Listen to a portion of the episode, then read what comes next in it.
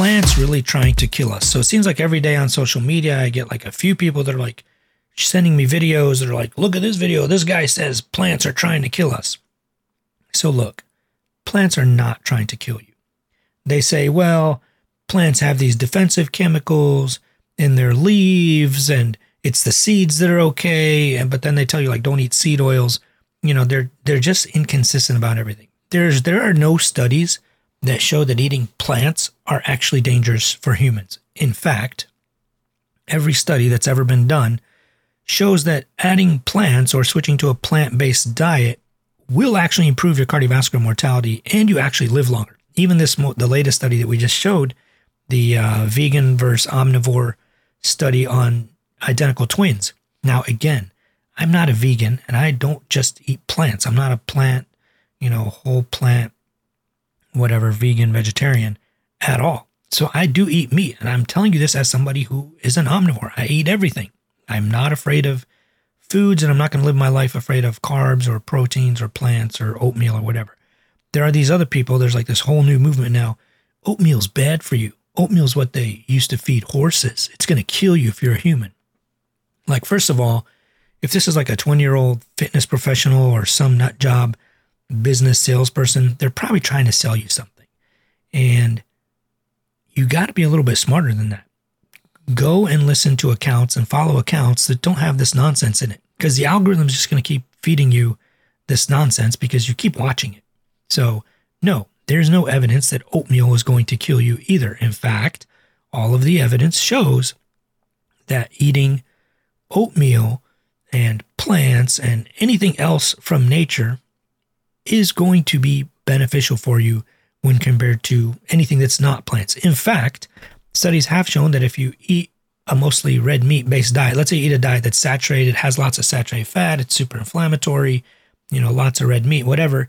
If you were to add fruits and vegetables to it, you actually reduce inflammation, improve your cardiovascular risk markers, all of that, even if you don't really change your entire diet around or reduce red meat intake. So even adding apples, oranges, berries, whatever to a diet that is unchanged but is high in red meat will improve your cardiovascular outcomes. This is what the science says.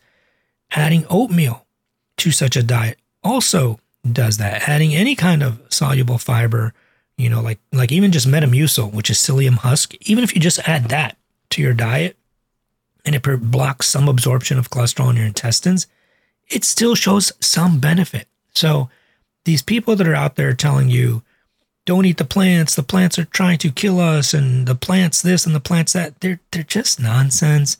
Click on their links. They're probably trying to sell you some magical potions or powders or supplements, or they've got this whole grift thing going around. Red meat and animal based this, it's superior. Buy my meat, you know, organ products, supplements, whatever. I mean, you just got to be careful because it gets a little hokey um, when you aren't doing it. Or or you just comment under their thing, cite your studies. You know, a lot of people under my comments are like, You're telling us not to eat red meat. First of all, I'm not telling you not to eat red meat. But let's say somebody says that under my comments, they're like, Why don't you eat red meat? Why are you telling us to do this? Red meat is like the most nutrient dense thing ever. Okay, sure. Cite your studies. Give me one single study that shows that increasing red meat intake actually improves health outcomes. I'll, I'll be quiet. I'll wait. Go on. Post your study. One single study that shows that increasing red meat intake actually improved outcomes. Assuming isocaloric diets, you didn't reduce calories, none of that. If you tell me, well, yeah, there's this one study that showed that these people started eating red meat intake, okay, show me the caloric intake before and after. If they reduced their calories and lost weight, there you have it. That's your answer. That's why their cardiometabolic risk factors improved. But in isocaloric diet, if you're eating 2,000 calories a day, you're only eating one ounce of red meat a day. Now you increased it to five or six, and you kept the calories the same, everything else equal, carbs the same, fat the same, whatever. You, did, you did an equal substitution, whatever you want to call it. Your health markers will worsen. There's just no question about it. There's literally not a single study that has shown that eating red meat uh, reduces cholesterol or increasing red meat intake reduces cholesterol. Not one. Like that's not even possible. I mean, I don't even know why these people say this, but I get these questions a lot and people are asking it. And this is unprocessed red meat. People are like, well, yeah, if you're eating the junk and hot dogs. No, we're not talking about salamis and bolognas and sausages and all that. We're talking about just regular, unprocessed red meat. Plenty of randomized control trials, plenty of studies. If you don't want to look at epidemiological studies because you think they're not good for you, don't look at epidemiological. Look at uh, randomized control trials where, you know, isocaloric substitutions or a meta analysis of all the randomized control trials.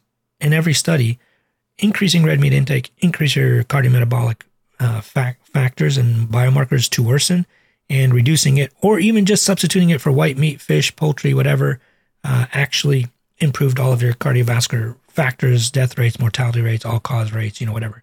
There's been studies that show that saturated fat in and of itself increases all cause mortality. We're talking all cause mortality, not just mortality from cardiovascular disease, which is what you would expect to look for. But it's all cause. And I do have a podcast on all cause mortality. Um, but either way, this is the kind of nonsense that's out there. You need to follow science and evidence based medicine or health outcomes. This is the best. I'm not telling you I'm, I'm vegan and I don't eat red meat. I do, but I'm telling you this is the science.